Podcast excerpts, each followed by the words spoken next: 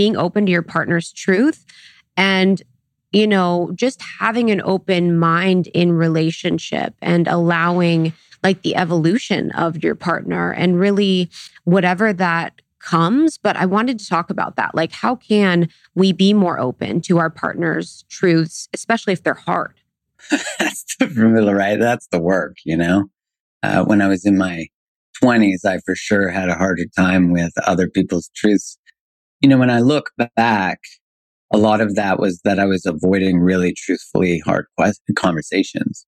It's interesting in our development as relationally is that we learn relationally how to be in in romantic relationships from what we observe and what we see in media and what we uh, watched in Disney and things like that.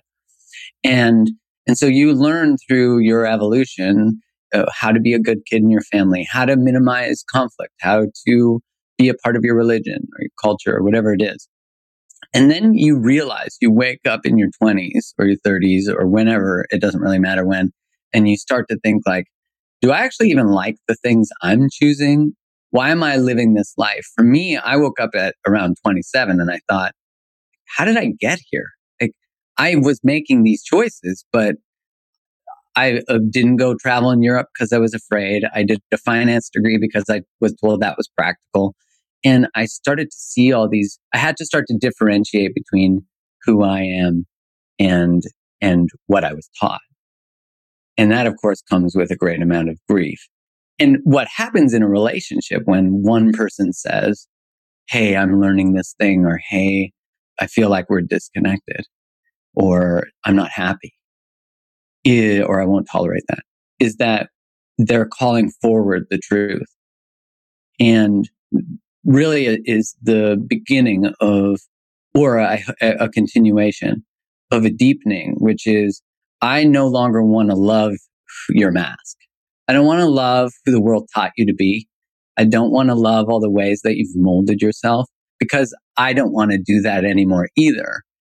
And I think it's really fascinating that we wake up in relationship and we go, holy shit, I can't even believe how I got here and I'm tired. I'm tired of pretending. And so there's a really cool moment that occurs there, although it's scary, which is there's an invitation now to either the fracturing of the relationship or the deepening of it. And not all of them are going to survive that moment. And I, you know, I've certainly been on that. I've been on the receiving end of that one and on the other end.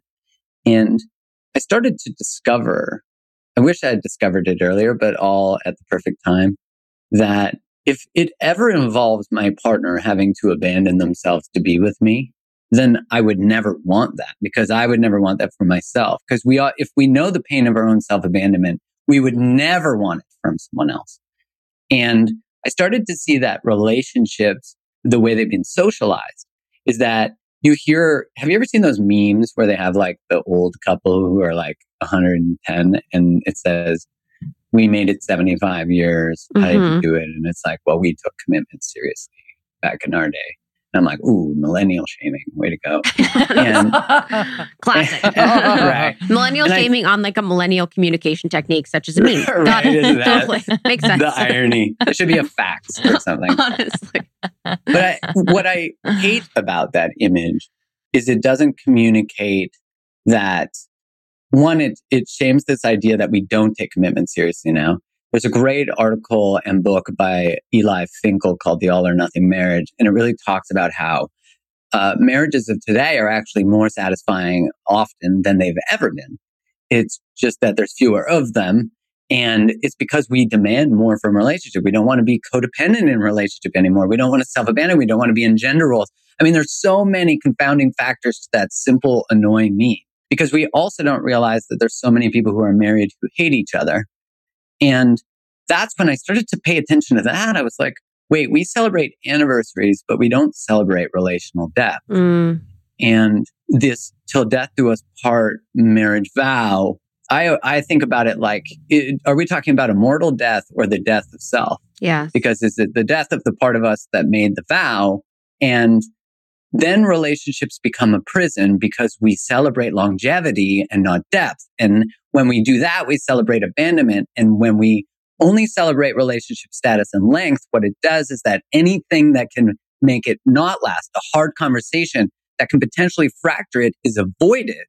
And because it's avoided, we never deepen our relationships. And so we end up being celebrated, but not personally celebrated. Our soul is not active. We have to fall asleep. We get sick and we get depressed. And then we wonder what's wrong with us because this relationship should be good or it shouldn't be. And maybe there's a lot of evidence we are staying in something dysfunctional because we've also been taught that you will be judged if you get divorced or you break up. And that pisses me off because it doesn't celebrate relational freedom. It doesn't celebrate truth. That's a long way around the barn, as my friend would say, to get to a place where it's hard to acknowledge someone else's truth when we don't know our own or are afraid of our own. When you start to bring truth to the surface, then real, actual love exists because love is freedom. You know, Harriet Lerner, who's a psychologist, talks about how unless you are free to come and go from a relationship, you will never feel free to be yourself. And I love that concept because it obviously has many layers because of course we have financial implications there. We have socioeconomic influences there. And so there's a lot to consider and it's something that I aspire that we can all move towards, which of course is all connected to everything else, which is our political systems, our food systems. They're all, they're all, we're all sort of imprisoned mm-hmm. in, in, mm-hmm. a lot of ways. Yes. Mm-hmm. Thank you so much for tuning in to Morning Microdose by Almost 30. We hope you enjoyed waking up. As always, we encourage you to take what resonates and leave the rest. If you enjoyed this trip, tune into the full episode on the Almost 30 podcast. All episode information can be found in the show notes. Make sure to subscribe, and if this becomes a part of your morning routine, be sure to share it with a friend. We have new inspiring doses Monday through Friday. Follow us on Instagram at Morning Microdose and follow Almost 30 at Almost 30 Podcast. Thanks for listening. We'll see you in the Vortex.